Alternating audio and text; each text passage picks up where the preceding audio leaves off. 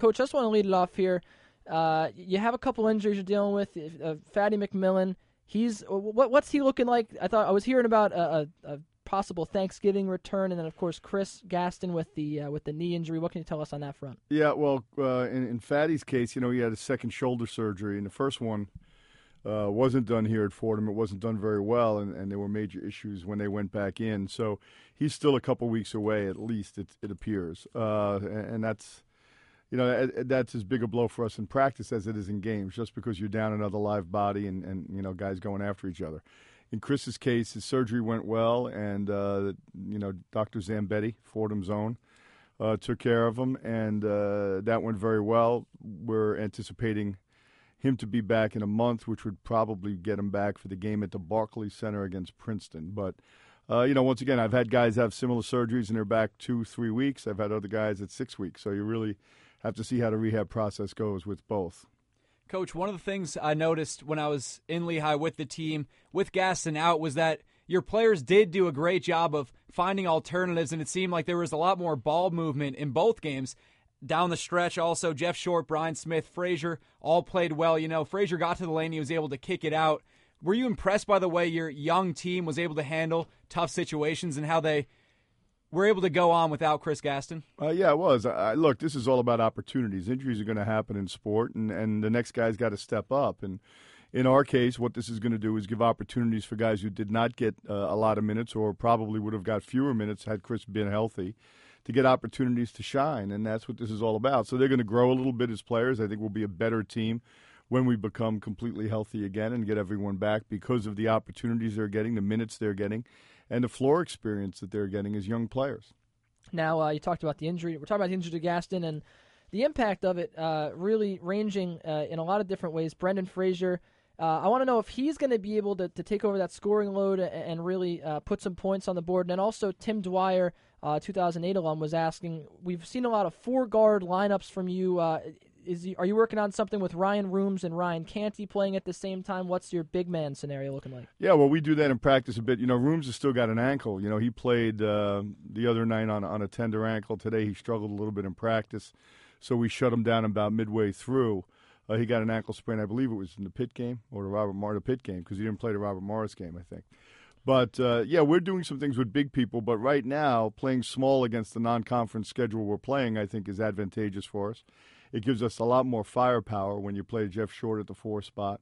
Khalid Robinson, who is our senior walk-on and one of our captains, has been starting the game and getting a few minutes you know, he's a kamikaze kid. He's diving all over the floor and doing everything every day in practice. So we're rewarding him for that, and that's all part of the process as you change a culture. But uh, you know, we're going to have opportunities to play big as well. Very often this time of the year, for teams in in any conference, uh, it's difficult. Uh, but the higher conferences, it's difficult when you play smaller teams. Very often, teams in conferences in the Northeast Conference, uh, the MAC they'll play with smaller four men, and you have guys six eight, six nine chasing around six three, six four guys. So it's not a bad time to be playing small.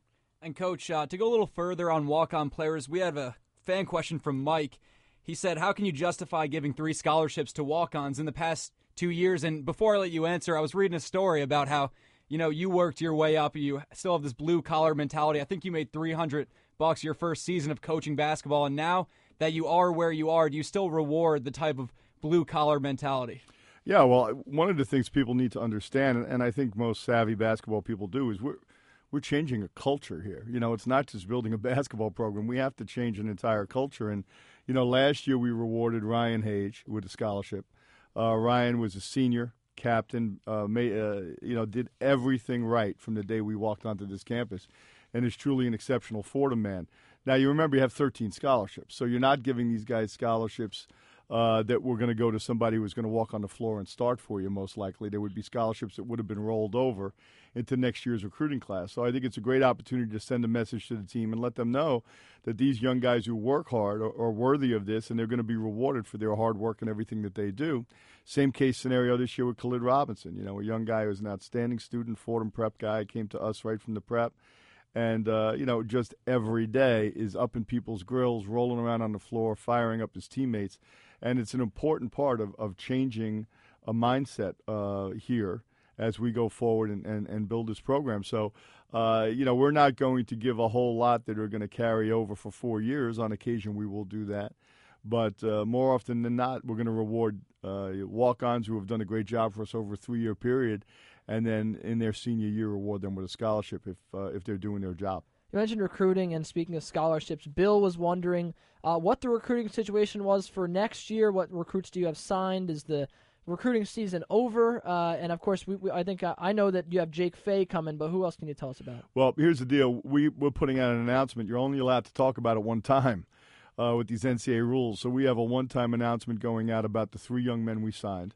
Uh, there's another young man that wants to come and be a walk-on with us who's unrecruited whose uh, grandfather, Rollie Massimino, I worked for years ago, and uh, he's an outstanding student and a, and a, good player who wants to come to Fordham and get a great education and be a walk-on. So we're going to have three signees, and recruiting never ends. Um, you know, you never know how how a season's going to play out. You don't know about young men who, God forbid, there's injuries. Young men who decide to move on if they're not getting a lot of playing time. So we're constantly recruiting. I'm, you know, I'm I'm leaving here and going to watch a, high school practice uh, as our, as my assistants are out now after practice today.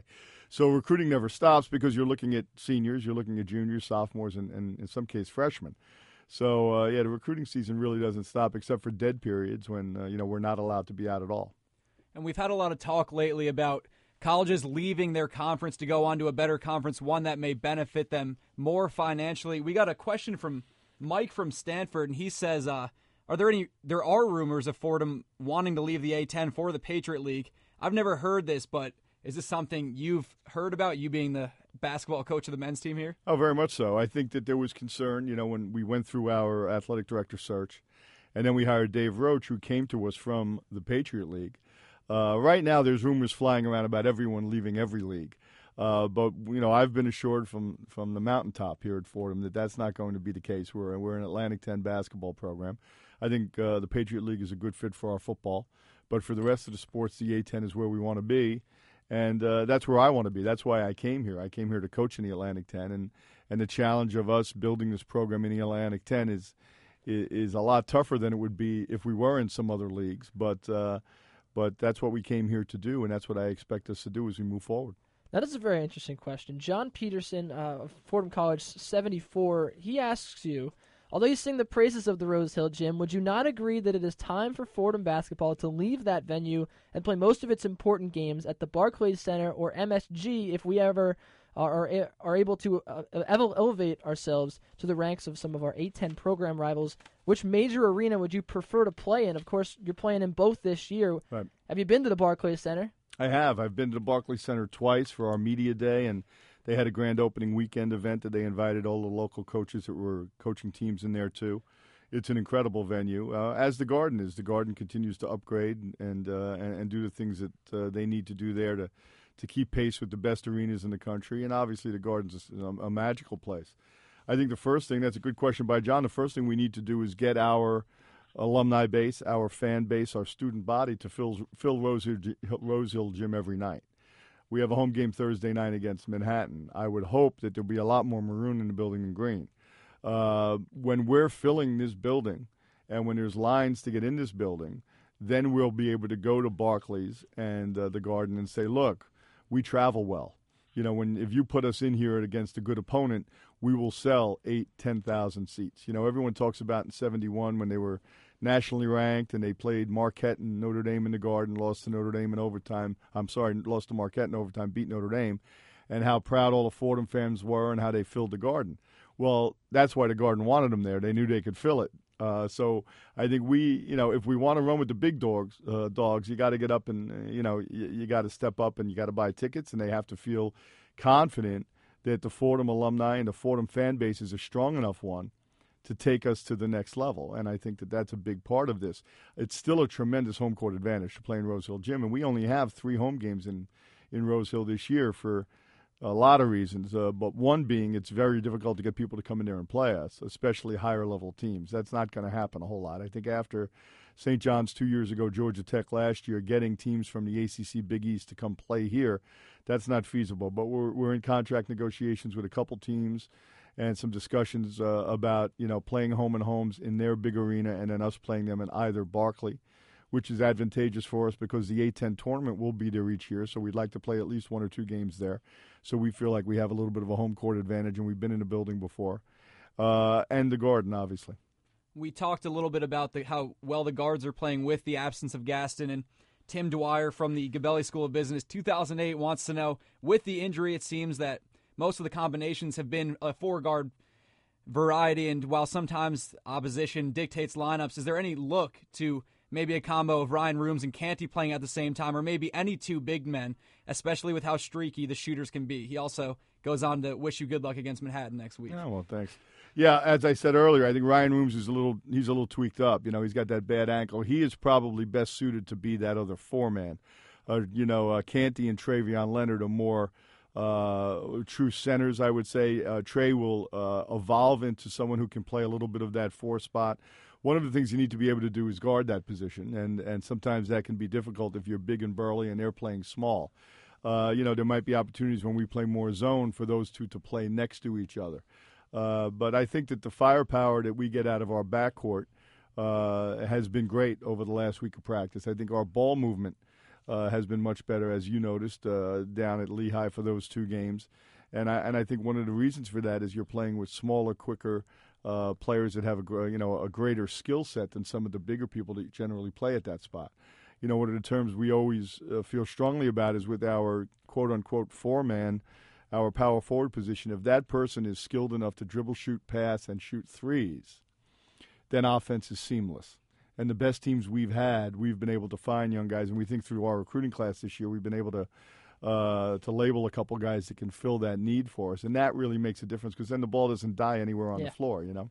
So Kenny Ducey, Chris Marasco in studio, joined by uh, head coach of the Fordham men's basketball team, Tom Pecora. You can call us up, by the way, at 718-365-9070 to uh, ask Coach a question. You can also tweet at Kenny Ducey or at WFUV Sports. Coach, we got a question in from Rich Tier and he wanted to know. Uh, well, first of all, he wanted to tell you uh, to pay back the Jaspers for what they did to the Rams last year. But um, uh, the alumni, you know, they question uh, if they're going to make the A10 tournament or if Fordham's going to make the A10 tournament, where they're losing to teams like uh, or other than Pitt, I guess, at the beginning of the year. Right. This team, you know, they haven't seen the tournament in, in a, a, couple of years. What do you say uh, to those people doubting your chances at making the tournament, and how confident are you that you got the right squad? Well, I think I, what I would say is it's November, you know, and it's early in the year, and uh, obviously uh, we have to grow a bunch as a team. We have to get better as a team, but uh, that's the mindset that we need to change here, you know. Uh, uh, and I, I understand, I get it, guys. You know, it's been a rough decade at least.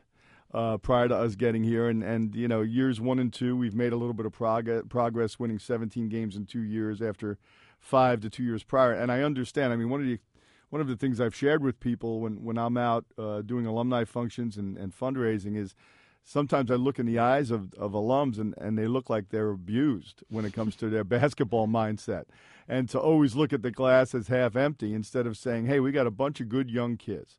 They're getting experience. We were a possession away from winning the game against Fairfield the other night.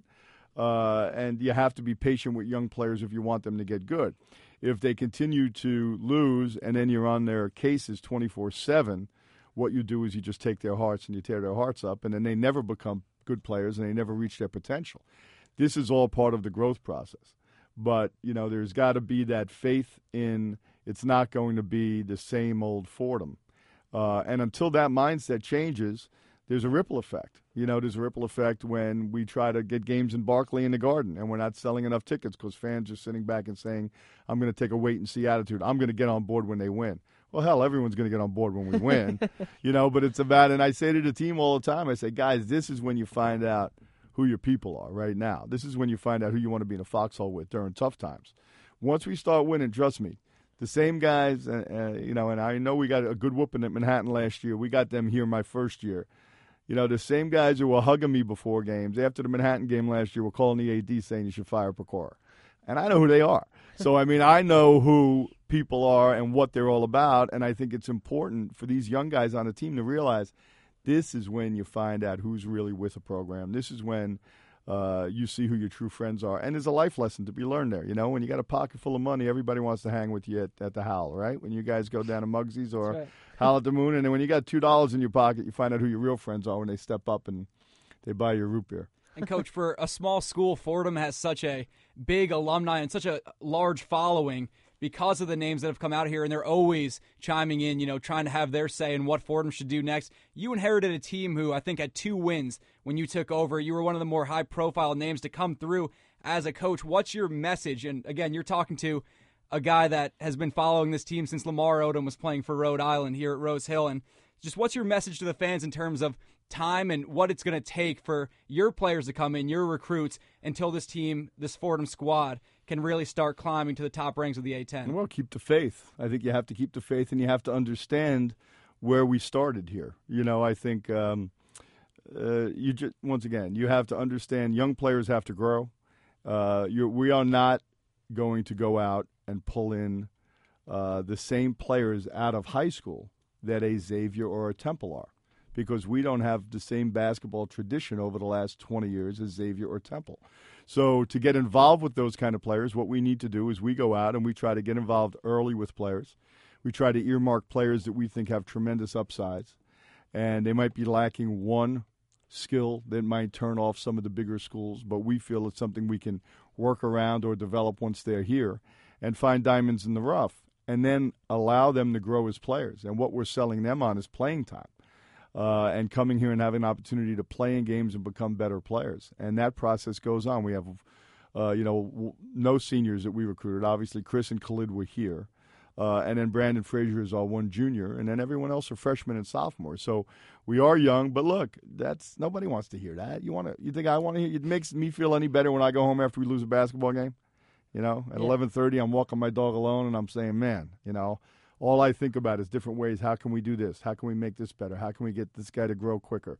What do we do here? You know, and I have a great staff who works hard at it. Every day we meet before practice and we meet after practice, and we talk about who performed well in practice and what we have planned for the next day. And obviously, we meet before practice to go over things. We talk about recruiting. So there's method to our madness, but it takes time. Uh, you know, when I took over at, at Hofstra, uh, Jay Wright went to Villanova. His Seven seniors graduated, and we went from the 26th ranked conference in the league to the 10th ranked conference to the CAA from the A10. And I used to kid with Jay and say, "Look, I miss you. You know, he's my one of my best friends, but I really miss those seven seniors. You know." And then we had to rebuild the program there. And I think we went 8, 12, 14, and then we got it rolling, you know, as those guys matured and became better. Now, I go out expecting to win every game and preparing to win every game. But I also understand uh, you know, this isn't my first uh, trip around the block here. I understand uh, what we have to do and, and how small our margin for error is in certain games, and that can be dictated by, uh, uh, you know, a team being like Pittsburgh and being big and physical. It can be dictated by a team being from a, a lower level conference, but having a real veteran backcourt, which we ran into a couple games. And they're not excuses. That's just the real world. Now, it's my job to figure out ways for us to find uh, ways to win those games. But keep the faith. If you're a true Fordham fan, you will. I understand it's been tough, and uh, you know nobody puts more pressure on themselves than I do. Trust me on that one. Now you're talking about young players, your very young team. Jeff Short, you got a, the medical red shirt on him. Uh, he's been shooting the ball at a 44% clip this year and a 44% clip from deep. Uh, how excited are you that he is finally able to show you? You know, he's healthy now and he's able to show you what he can do from three. And uh, going forward, where does he fit into this guard play uh, with all these talented guards you have? I'm thrilled. The, the, big thing about Jeff is just seeing him run up and down the floor healthy after having two knee operations during his freshman year. So that's the first thing because he's a wonderful young guy. But I'm excited for him. And the good thing about Jeff is he can play, you know, three spots on the floor. He could really play two, three, or four if you want to number people. Uh, on the floor because he, he can extend defense with his ability to shoot the ball. He puts it on the ground better like all of our young guys, he's got to become a better defender and a better rebounder. Rarely do you bring have freshmen and sophomores that are excellent defenders and rebounders. So that's something we've got to work on with all of our young guys every day. After the Manhattan game, you guys don't play again at Rose Hill until December 23rd. Is it obviously it is, but isn't it a difficult thing for young players, freshmen and sophomores, to play so many games on the road against good teams too? And try to get their groove going away from home. They come back, and then you have another stretch of about five on the road again. Yeah, we play one of our first 11 on at home. So uh, that's brutal if you have a veteran team, much less having a young team. Uh, and what I have to make sure is if we don't have the success we're hoping to have, and right now, obviously, we didn't plan on being one and four, they don't lose their spirit because of this. So we need to get home, take care of our home court advantage, and moving forward, something that that we're we're dealing with on the highest level uh, in athletics is making sure that each year we have 14, 15 home games. We have 11 home games this year. Uh, and there's a lot of reasons for that. That I, you know, uh, old contracts. I mean, we were we we felt pretty strongly we were going to get the second round of the NIT here, and then there were some administrative changes in the NIT, and and that didn't happen. So next year we're already planning on having 14 or 15 games at home in Rose Hill and or in the Garden or Barclays, and that's important for us, especially with a young team. Now, coming up, you, we were talking a little bit about the Battle of the Bronx with Manhattan. Uh, is there a different feeling in the locker room uh, with the with your guys? Uh, a little added importance, especially since Manhattan beat Fordham last year uh, for this game. Well, I, I, think any night, you know, good teams, uh, it's not a roller coaster. You're preparing for every game the same way. So uh, I think they'll be fired up to be home. I know that. I think uh, you know it was a. It, it's still a, fun game. It's an important game. It's I believe it's the 101st year the game's being played. Uh, obviously, it had a lot more juice to it when they were uh, both in the same conference when we were in the MAC along with with Manhattan. But uh, I think it's still a great battle. I mean, it's a game that we got to go out and especially with our older alums, it's very important to them because they remember the days of them stealing the ram and painting it green and us going over and doing something to the Jasper, whatever that is, and uh, you know all of those kind of things. So uh, I, I, think with our older alumni base, there's still a very strong rivalry. Uh, but I think any time, and, and I'm a big advocate for New York teams playing each other. It's important for all of us here to be playing each other because it makes New York college basketball better. You see what happens down in Philly. Uh, you know, with the Big Five, and the fact that they all play each other, and then they include Drexel in that. So by doing that, it, really makes Philadelphia college basketball strong, and that's what we need to do more of here in the metropolitan area. We've talked so much about your younger players and the fact that they have such a prominent role on your team. A whole bunch of them really are seeing solid minutes, and they did their freshman year. Is this something that allows them to mature quicker, maybe say than other freshmen who go to a school like UNC, who like they might be sitting because they have all Americans on that team. They're they're not going to see as much time, and they're really going to have to earn it. Where instead, your guys are playing as freshmen. They're playing in tight situations and now learning to uh, get back in games that they're down late down the stretch. Well, I think first and foremost, I think that's the the, the only time we'll be compared to UNC. so I think that that was, that was cool. That I, like, I, I, like that. Keeps put us out in that kind of class. Uh, a little different at UNC. They come, they play one year, and then they leave very that's often, true. right? But uh, yeah, no. Anytime you're on the floor uh, and you're getting game experience, I think it helps you grow tremendously as a player. And uh, it, it obviously, I keep telling our guys, you know, we don't have. We talk to them about veterans and rookies. Our freshmen are rookies, and our veterans are sophomore, juniors, and seniors. Because uh, once again, we're so light in the upper class with juniors and seniors.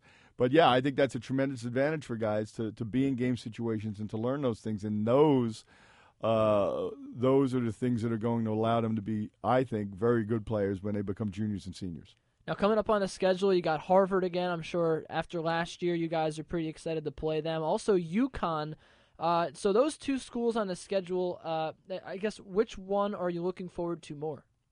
Well, I mean, look, Harvard at Harvard is a, is a great game. Tommy Amaker, the head coach, and I are friends. Obviously, it's it's good for both schools to be involved. I, I know Harvard likes to have Fordham uh, mentioned uh, on their schedule as we do with Harvard. And uh, you know that's that's the game I'm thinking of because it's the closest one. UConn a, a bit down the road. Uh, you know we've played them in the past. I've played them uh, while I was the coach at Hofstra, uh, and two very different teams in their style of play and the way you approach things. So I mean, I look forward to every game. People think I'm crazy, but I mean it. You know, I, the term we use all the time is game day is sacred you know, and there's only so many of them uh, each year, and there's only so many in your lifetime. So when you have an opportunity to go out and compete on this level, you've got to revel in it. You've got to enjoy the challenge, and you've got to let your competitive nature and your competitive juices flow if you're going to have success. So uh, anytime we have a game, home or away, I'm excited about it.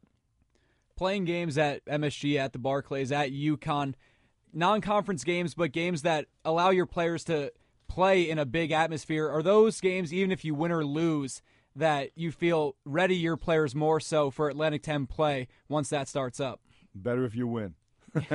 you know, as I, I, I, always prefer to win. Um, but yes, playing those kind of venues does help you. Obviously, when we go to Dayton and Xavier and Temple and uh, and arenas like that in in this league. Uh, you know, this year we don't go to Butler. I don't believe we go to Temple either. But some of those other venues, uh, it is advantageous to play in big places. Yes, and obviously playing in Barclays will be a, an advantage for us uh, come Atlantic 10 t- uh, tournament time. Having played there, I mean, here's how crazy our schedule is this year, guys. We're going to go to Lehigh, and we're going to have after we play Lehigh at Lehigh, we're going to have as many games played in Lehigh's gym as we have in Rose Hill non-conference games because of the two the two games in the second round of the NIT.